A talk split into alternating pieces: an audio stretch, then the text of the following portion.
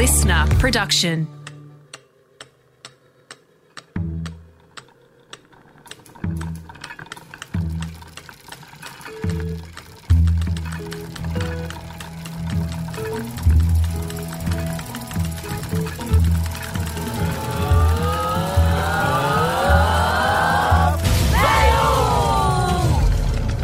I used to work casually as a babysitter and nanny to make ends meet while at university. Most of the families were wonderful, and some I became very close to. One weekend it was Halloween, and one of the girls I was looking after was very excited to be invited to a Halloween party. She had been on the outs with her friends recently, and this invitation seemed like a peace offering. And they had been very specific. It was definitely a costume party. So I took all the kids round to my place to look through my old dance outfits for a costume. We finally decided on an old can can skirt and top, which, with a bit of zombie makeup and a feather in the hair, would make a great dead can can dancer, she thought. So I dressed her up, put all the kids in the car, including the younger siblings I was taking trick or treating, and dropped her off at the girl's house who was hosting the party. I decided to watch from the car before driving off to make sure she arrived okay. I saw her walk to the door in her costume, and the other girls answered the door. Except none of them were in costume. And I think I saw them laughing at her. She didn't even make it inside. She turned around and came running back towards the car, and I could see she was in tears. Once back in the car, she was sobbing, and it was clear that whatever rift was going on between the friends was not yet over, because they'd played a prank on her and told her, and her alone, to turn up to a regular party in costume. Teenage girls can be some of the most vicious, calculated, and ruthlessly mean creatures on the planet, as I had learned when I was that age, so I sympathised with her. Trouble was, I had the two younger kids in the back seat, also upset at seeing their sister upset, and not sure how I was going to resolve the situation. The eldest sister just desperately wanted to go home, and the younger siblings were all dressed up and desperate to go trick or treating. I wasn't sure what to do and I just wanted to fix it. So, against my better judgment, guessing that seeking revenge for the prank was the best solution, and remembering the ways my childhood best friend avenged her enemies on Halloween, I suggested we go and egg the party house. The mood in the car suddenly did a complete 180 as they all shouted in unison, Yeah! Egg the house! Thank God I'd fixed it.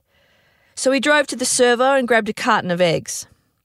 But it was still light outside, and I somehow convinced the kids that we needed to wait until dark to egg the house without getting in trouble. So we went trick or treating in the meantime. With each deposit of lollies into the kids' bags, I got more and more doubtful about whether or not this was a good idea. I mean, okay, the teenage girls were fighting, but I'm pretty sure the parents are friends. And the timing of it was too coincidental for them to think it wasn't us. Plus, it was vandalism in an extremely wealthy suburb where people called the cops over something as trivial as someone sitting in a parked car wearing a hoodie. True story, it happened to my high school boyfriend. So, by the time it had got dark, I had changed my mind. I told the kids it was too risky and we'd get busted and I'd probably never be asked to look after them again. There was a bit of whinging, but there had been lollies collected, so they forgot about it soon enough. The carton of eggs remained in my bag, which I dumped in the corner of my room once I was home from nannying and just forgot about it. That is, until my room started to smell really bad. About two weeks had gone past before I located the source. The carton of smashed and now very rotten eggs leaked all over my dirty clothes in the bag and dried, creating a solid mass of rock hard, rancid, eggy clothes. It was disgusting and took ages to clean up. I suppose that's karma for pushing children into vandalism. Fail! In this episode, I talked to Ben Fordham about court dates, crusades, and contract clauses. I was going to just ask you, what do you feel like sharing the most embarrassing thing you've ever done? I couldn't possibly. Nah. No, it's just so. Oh, come on. it's so, no, because it's also it's not family friendly either. I like I've had some embarrassing things. Like if you're really This thinking, isn't family friendly at no, all. No, I know, but if you really think about the most embarrassing things to you in life, I this isn't the worst. But I'll, I'll tell you, as far as gut feeling and just keeping in the in keeping in the theme of I'm clearly focused on death at the moment because Okay. this this also involves death. Okay. But I grew up with a girl called Sophie Smythe, and Sophie Smythe, her father and two brothers had died in a plane crash flown by her father. We I didn't know them, but growing up, we all knew Sophie Smythe's father and two brothers had died in a plane crash. One night, one then I didn't see her for years, and I'm like, we're now I'm about 21. She comes over to my house. We had friends over. We end up laying out on the hammock after a few drinks and I'm laying on the hammock with her and we're catching up about old times. And for some reason, I asked a question that you probably ask someone when you're 21 and you're looking for conversation and you're not thinking about who you're talking to. And I said, if you could have dinner with three people, dead or alive, who would they be? okay. So we're staring up at the we're staring up at the stars. This is this is a platonic catch up on the on the hammock out the back of mum and dad's. She pauses and then she goes, "Think about it." And I went, "Oh, oh, my no. god!" I was like, "So, oh, my- what do you say?" You know, because I'd ask people that. You know, if you had the ultimate dinner party, who would the you know, and it You're was that. that and for some reason, I, I threw in the dead or alive. Any three people, dead or alive, who would, who would it be? Hmm. Ben Bloody Fordham. Hello. Hello. Thank you for having me. That's all right. Good to have you. I, I, I, all of a sudden, I'm I'm thinking, oh no, we're here to talk about failure. yep. Is yep. it all about failure? Can we just sneak in a little bit of lightness and brightness in the middle of this, or no? We I keep try it nice to. and No, I try to. keep to. it low. No, I, I- know you have. No, I've been listening. I think because it's it, it's tied up in success as well. You have to have that talk Hmm. as well. yeah. So it's not going to all just be doom and gloom and embarrassment and shame. Oh no, I've got doom and I've got gloom. Inevitably, you've got to have a relationship with failure, right? So I just want to figure out what failure means to you. What does failure mean? I tend not to think about it too much. I don't know. Maybe because I just, you know, I think that, oh, like, I was asked to sign a clause in a contract that was essentially a failure clause. So it was a, it was based on ratings, and it was saying if you drop below, and I can't remember what the figure was, but just say it's twenty percent of where you currently are. If there's a twenty percent drop in ratings, and that happens three surveys in a row, we've got the we can exercise the right to terminate you. And I fought really hard against signing that, not because I don't back myself, but I was like, mate, why would I sign up to something that's a failure clause? And he's like, that's not what it is. I was like, yeah, it is. It's built around the whole concept of failure. Why would I even engage in that concept when you're wanting me to win? So I found it really hard to, and in the end, it was one of those things. You have times in your life, and there are plenty of them, where the boss just goes, I don't care, I'm the boss, and that's that. So I ended up signing it. But I really, he was like, I don't know why you're, you know, you've never dropped, you've never dropped that far ever before. You've never even gone anywhere like that. So he was showing me, you've got nothing to worry about. And I was saying, well, if I've got nothing to worry about, why are you wanting me to sign it? And it was one of these things where they're saying it's a standard way that we lock ourselves in because it was a, a long contract, I think five years.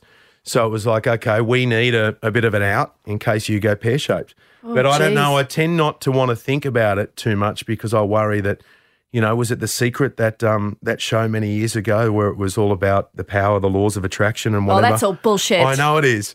In fact, I did stories on a current affair about about the secret as well. Even though my mum and my sister were wildly into it, and I got into it by um, uh, yeah, by exposing the only Aussie who appeared on the secret, who was a guy here uh, in Australia who was really good at really good at uh, making money, not very good at paying people. But yeah, I, I I do think I don't know. I'm not saying that that's all true, but I tend to operate on that basis of not thinking about things that I would wish not to happen. Well, you don't want it to factor in this in your sort of journey forward. I understand Yeah. that, and um, it, that's a lot of pressure to have hanging over you. You know, I, I know this though. I know that nobody's failure, and I and I'm not I'm not um, this is not an original thought, but it's one that the more time I go on, the more I realise it. No failure is ever even a twenty even twenty percent of as as bad as you think it is. And when other when friends go through major things where it's like everyone they have something bad has happened to them career wise or some otherwise personal wise, and a lot of people know about it, then you realize my big thing these days is I tend to say to people because you, you'd rather hear it at that time is that nobody is going to care about this in a week from now. And it used to be a month and now then it turned into like a week. And then sometimes you can actually predict with people something will happen on, on a Wednesday and you can say, I guarantee nobody's going to be talking about this on Saturday. Yeah. And it's true. Yep. It's like, guess what? Something else happens. And then everything else just kind of, oh, yeah, that, you know, Yeah. that thing. Yeah. Exactly. So, and you know, there are people out there. There's a story around today about about Grant Denyer, and I saw it online yesterday, and it was about um, oh, his TV show got axed, right? And they were saying it caps off a terrible year for Grant Denyer, you know, because he's had a couple of TV shows axed and he's had a radio show axed. Grant Denyer, I don't know Grant Denyer well, but I've been on his radio show before. But he had this like stellar year where he kind of he won the gold Logie and then he and then he got all this. He was all of a sudden he was everywhere and he's doing all this stuff. And clearly, the more jobs you get, the more you're going to lose. Particularly in this kind of business that we do. Yes. It's like, mate, you live for as long as a cicada on radio and, and on TV. Everyone knows that, but it's like, mate, he obviously got he got thrown heaps of jobs in a really short space of time on uh, on radio. So it's not like they dry up completely, but it's like you know, there's an element of that too that that the, you're going to have more failure with more success. The more you do, absolutely. and the more gigs you get, you know. Um, speaking of success, then, can you pinpoint a time that you felt the happiest and most fulfilled in your career? Oh, I took my dad to the ACRAs, which are the radio awards, and I and it was a bit of a struggle for him because he wasn't wasn't flash health wise, but I convinced him to go, and it was a bit of a uh, a mission for him. But we went to Brisbane. I won a major award at the end of the night. My dad was there with me. I'd never taken him to something like that before, but I just had this feeling of, um, you know, I think he should come. So uh, I, when I won the award, I said to I said to him, "Come up with me to accept it." And he said, "No, no, no, this is your night." But I'd said to Zach McLean, my producer, who was on the table, who also won Producer of the Year that night, I said, "Mate, if I win, take Dad out, like to that spot where they do the photos, because I thought I want a photo of myself and Dad." So I won, and then uh, I was out there with him, the trophy, the photos, and those kind of things that I suppose, considering he died about six weeks later, was probably, a, from a career point of view, was probably hard to beat. That's amazing. Did I just get very deep on you all of a sudden? That's what we want. We just switch gears, you know. But to, to be honest, it was uh, that was probably it to have to have Dad there to see something like that. That's amazing. That's amazing. Well, uh, my next question was going to be, what's your biggest professional achievement? But that's sort of like two in one. Well, yeah, Not, not really. I like getting involved in things. Like I've I've loved getting involved in things from. We have things happen on our radio show that are completely random, that are just based on people's mass generosity in terms of, you know, something will happen, and I and I it used to take me by surprise, and then I had this young producer work for me called Dane Hudson, and he pointed out to me one day, he goes, mate, when something happens, and if you run with it, they run they run with you, the listeners. And I went, what do you mean? And he kind of explained it to me. He was like, you know, more so with you than other shows I've worked on. So he was saying, when you put it out there to people to say, why don't we try and do this? He goes, you tend to, he goes, that you get a response where people jump on board. So do more of that. And I was like, okay. So then someone will lose something of value. You know, someone will get robbed, something terrible will happen to someone, and all of a sudden you go, I, like I had a guy walk up to me last year who walked up and went, Look, my cousin's dying in Adelaide. She's like 21. We're a massive family. We can't afford to go, but we want to. Oh, can you help me? So I was like, Mate, sure. So we worked out how much it was going to be. It was about seven grand. And I said, I guarantee you, because by then, having Dane given me that, you know, faith, I was like, mate, I guarantee you this money will be raised by the time we're off air. So it was our second last show of last year. And so I threw it out there and I think we raised about 14 grand. And so those things happen all the time. And you, you, you know, she ended up passing away, the girl in Adelaide, but they got to go and then go back to the funeral and, Eh, you know, another dark story. But it's just like stuff will happen. And, and I suppose from an achievement point of view, as corny as it sounds, they're the things that give you that rush. You know, the rush for me, I'm a bit of, a bit of an adrenaline junkie, and the rush for me on radio is when the board lights up and people go, "We'll fix that" or "We'll do that." And you know, I've had there was a girl who who contacted me a, a few years ago. Someone else contacted me and said, "Look, this friend of a friend has done a bucket list. What's what is it with me and death at the moment in this podcast because it's all about death." But this girl was dying and she did a bucket list. And one of them was that she wanted to read the news on radio.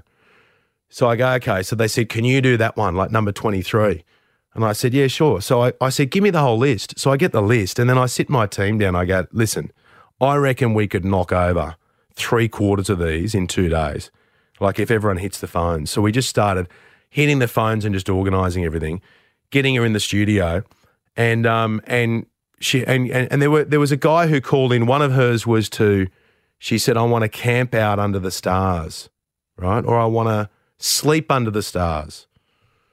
So this guy rings in and goes, I took my wife on a 25th wedding anniversary thing to the Middle East, somewhere in the middle of the desert, five star resort, full camel experience, five star thing. You know, I'll pay for her and her husband to go on, you know, 30 grand business class. He goes, everything that we had. So we flew business class. Everything that we had, they'll have. It worked out to be about 30 grand. He was a guy who put shower screens together for a living and he owns a shower screen business. And he was like, that was one out of, you know, a hundred different things that people called in with and Wow. and did. So those things are probably the things that I, I sit back and go, wow, there are some there are some generous people out there. And if you're not afraid to tap into it, um, as I've become more accustomed to to get to doing, and I, I tend to think too, I if I'm going to ask someone, the, the rule I set up was if I'm going to ask someone to donate to something, I donate to it first. So it's like if I throw in as well, then I feel like I can comfortably say to anyone who else wants to It's a good wants point. to help out. It's a good point. So And- look, we're raising money this afternoon for Greta. uh, if you would like to donate right now, it's 1300 654 654. 1300 654 654. quick, we need a reason. We need a reason. give generously because she is a failure and we want to help her. We can get her some help right now with a motivational coach. That'd be great. Life coach. 1300 654 654. I'd love that.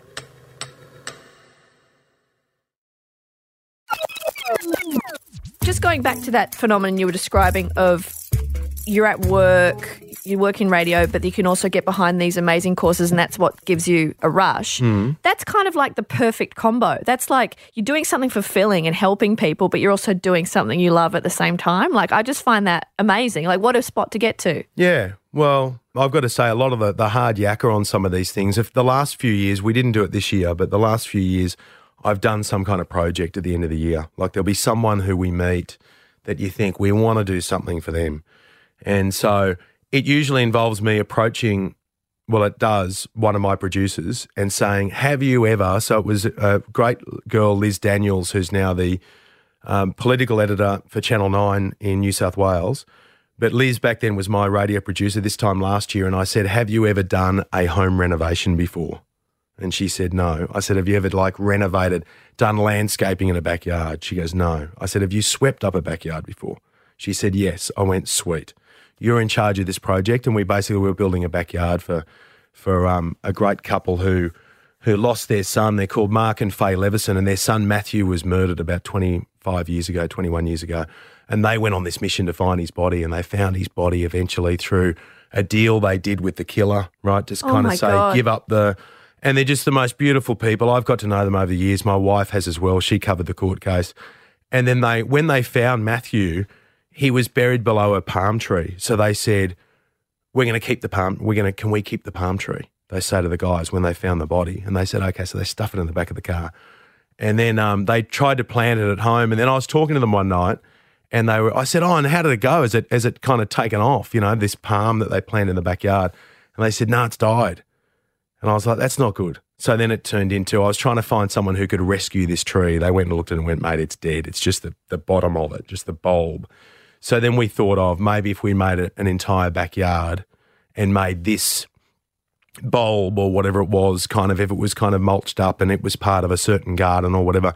So they built this garden. Well, I said to Liz Daniels, you're building the garden. So we went on air. Another thing, go on air and say, we need so and you run through all the tradesmen, all the stuff we need, all the everything you need donated down to water, beer for the for the crew on the last day or whatever it might be. And and a lot of people came through in two days and and did it.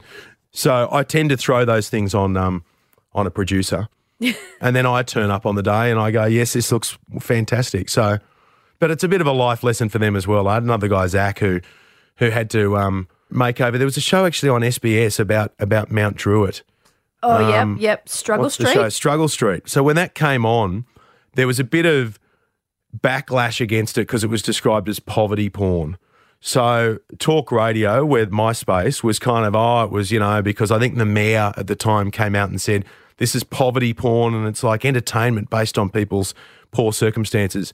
My view was I very much doubt it's going to be that mm. Based on where it was and who was making it. So I went the other way and it turns out it was a, I thought a really really well made show. And I think most most people, most fair minded people thought the same. But there was a woman on that show who was like this shining light who ran this cottage called Graciti's Cottage. And I was like, she was the the, the the the woman everyone went to when they were in the in the shit. So we contacted her and I said, and I went there and just went, in an ideal world, if you could wave a magic wand around this whole place, what would you do? She didn't want to tell me anything because she was too proud. One of the other ladies said, I'll show you. Mm. Even down to this carpet's wet. It's been wet for three years because the pipe in the garage, you know, all these kind of things. So that was another one where I said to Zach, and, and he just went in there and over the course of a weekend waved a magic wand and, and did it. So, But that's using your profile for good. You were the one that has to do the call to action and get everybody involved. well, you've got to balance out all my sins, Greta. You know, all my failures and all my sins. You've got to balance it out a little bit. Do you feel comfortable sharing with me um, a low point or lowest point? many years ago, I was brought a story. I was working at a current affair and I was brought a story about someone who came to me with a story saying someone else had tried to hire them to kill someone. So we ended up getting legal advice based on on what had come to us, and we ended up setting ourselves on a path that then landed me in some trouble.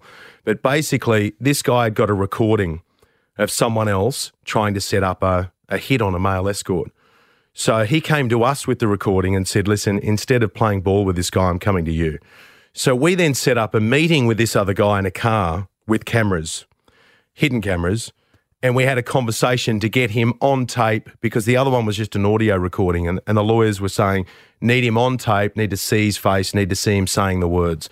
So we had to go into the car based on getting him to outline once again what he'd outlined in this previous conversation that he wanted done. So he does that. We take the audio and the video to police and give it to them. The man gets charged with conspiracy to murder. We get charged with conspiracy to pervert, pervert the course of justice and breaching the Listening Devices Act. So when when I think about major catastrophes in my life, the day that the producer I worked with on that story called me and said, "Hey pal, we got a bit of a problem." And I was at my mum and dad's place. So I was like, "Oh, how do you explain that?" And they and they they delivered an ultimatum which was you can submit yourself to come and meet with police to be charged or they can come and arrest you. So I had to explain to mum and dad. I said, "Listen, I've got a bit of a problem." That was an interesting uh, a couple of years of just kind of in and out of court, and and then the other major fail through that whole thing is there was one day where the lawyers had said to me, I was now working in Canberra. They said you don't need to be there for this part of the case. You know, there are some parts where people have to be there, other days that the lawyers just kind of do lawyer talk. They said you don't need to be there this certain day, but the judge, Elizabeth Fullerton, singled me out in the court that day and said, Where is Mr. Fordham? And then she ripped into me for not being there in court, which you can imagine how happy I was with the, the lawyers at Channel 9 who'd said to me, You don't need to be there. So, uh, yeah, that wasn't a good day. And I would say, even the day, the day that um, I started getting messages from people saying, Mate, you're getting hammered for not being in court and feeling helpless at going, I'm in Canberra. I can't even go, I'll jump in the car and race in there. I'm sitting in Parliament House, Canberra, feeling very uh, away from everyone. That was probably close to it. But I've had lots of, I have lots of little ones, but I tend to brush over them. If I'm to be perfectly honest, I tend not to, not to dwell on them. And and the great thing about working in a radio environment is that everything is so. We do three hours of radio every afternoon, and you know whatever you've stuffed up at three twenty, um, something good will happen at four fifteen, and you kind of move on from that. Zach, who I mentioned before, my executive producer, who's been with me a number of years, Zach confessed to me a little while ago over some drinks. He goes, "Oh mate," he goes, "I know how to handle Ben when you've stuffed something up." And I said, "Oh really? How do you handle me?" And he goes, "I go into the studio and I overplay the stuff up." So he it pretends that the stuff up he's just done is 10 times. He goes, mate, I've made a terrible mistake and I'm really sorry. He walks in, I go, what is it? And then he tells me what it is, and I go, That's not I mean, that that's not that bad. and I was like, you do do that. You do that all the time. But it's like, but it's a really smart, you know. And I've now used that on the boss a couple of times, and I'm like, need to confess something here. In fact, I, I was called into a room a little while ago, and I was a bit confused because my boss has called me in, and I thought to myself, what have I, what could I have done here? Maybe that I know about that they don't know about. And I'd just been, I'd been away for the weekend with my wife before our last baby was born, and we stayed on this really weird floating house, right? So it's a floating house. We stayed on that, and they gave me a little, they gave us a little boat, you know, a little dinghy to go around in. And I needed to know how fast it went. So I took it on a bit of an adventure. And the guy had said to me, wear the life jacket and only drive a certain speed. So he told me I knew, but I just had to go and test it out. So I test it out, and the water rats turn up. So the water police. So they, th this guy pulls me over. I'm in the middle of in the water. I get pulled over. My details are taken, and I'm just sitting there going, "You." And it's not a major crime, clearly, but he said there was something coming in the post, and so the idiot in me is going, "Is it about the the speeding boat?" and I get down there, and they go, "We guess you know why we uh, we're catching up," and it was about something completely different. And then I was like, "Okay, all right, I kind of misread that one." You didn't go in there and go, it's not the speeding Yeah, boat, yeah, is yeah. it? If Sorry, this what? is about the speeding boat, what? I completely admit to it. You're like Yeah. you're like the bad boy of Australian media, Oh Ben. yeah, terrible crime. If only you knew, Greta. If only you knew. Is there any lessons that you've learnt from your mistakes? This is really fun, by the way. I'm going to Hmm. get distracted. What um Any lessons? any lessons that you've learnt from mistakes, from your brushes with the law? Oh well, look, it doesn't necessarily fit into me learning a lesson from that, but I, I do like the um, I do like the Kerry Packer idea that you're better off seeking forgiveness than asking for permission. Yes. And I think, as we were talking before, you're much better off rather than going and asking for someone's permission. You're better off doing it and then dealing with the consequences because half the time there are no consequences. That's right. So that's certainly a life lesson. And look, I would just encourage people just to just to love each other, hug each other, and be nice to one another. That's good. Mm, That's, kinda- good. And you be kind to each other is how John Laws uh, finishes his show every day. So that would be my ad- advice: Wasn't be it- kind to each other. Wasn't that Dr. Phil? No. Dr. Phil, maybe, yeah. I As like well? Oh. Dr. Phil. I like Dr. Phil. You know, I've now mentioned the secret and Dr. Phil, and now you're thinking he's one of them. but you know, I do a bit of Dr. Phil Okay, good. in Well, my own neighbourhood. Well, you've done it on this podcast as well, I have to say. I'm here to help. Thanks I'm so here to much. help. Thanks, Ben. And uh, good luck with raising all that money, and we'll just put it towards your development. Failure Fund. Personal Bye. development. Bye. Thanks for listening. To share your fails with me, you can contact me on my Facebook or Twitter at Greta Lee Jackson. Fail with Greta Lee Jackson is presented by me. Audio production by Darcy Thompson.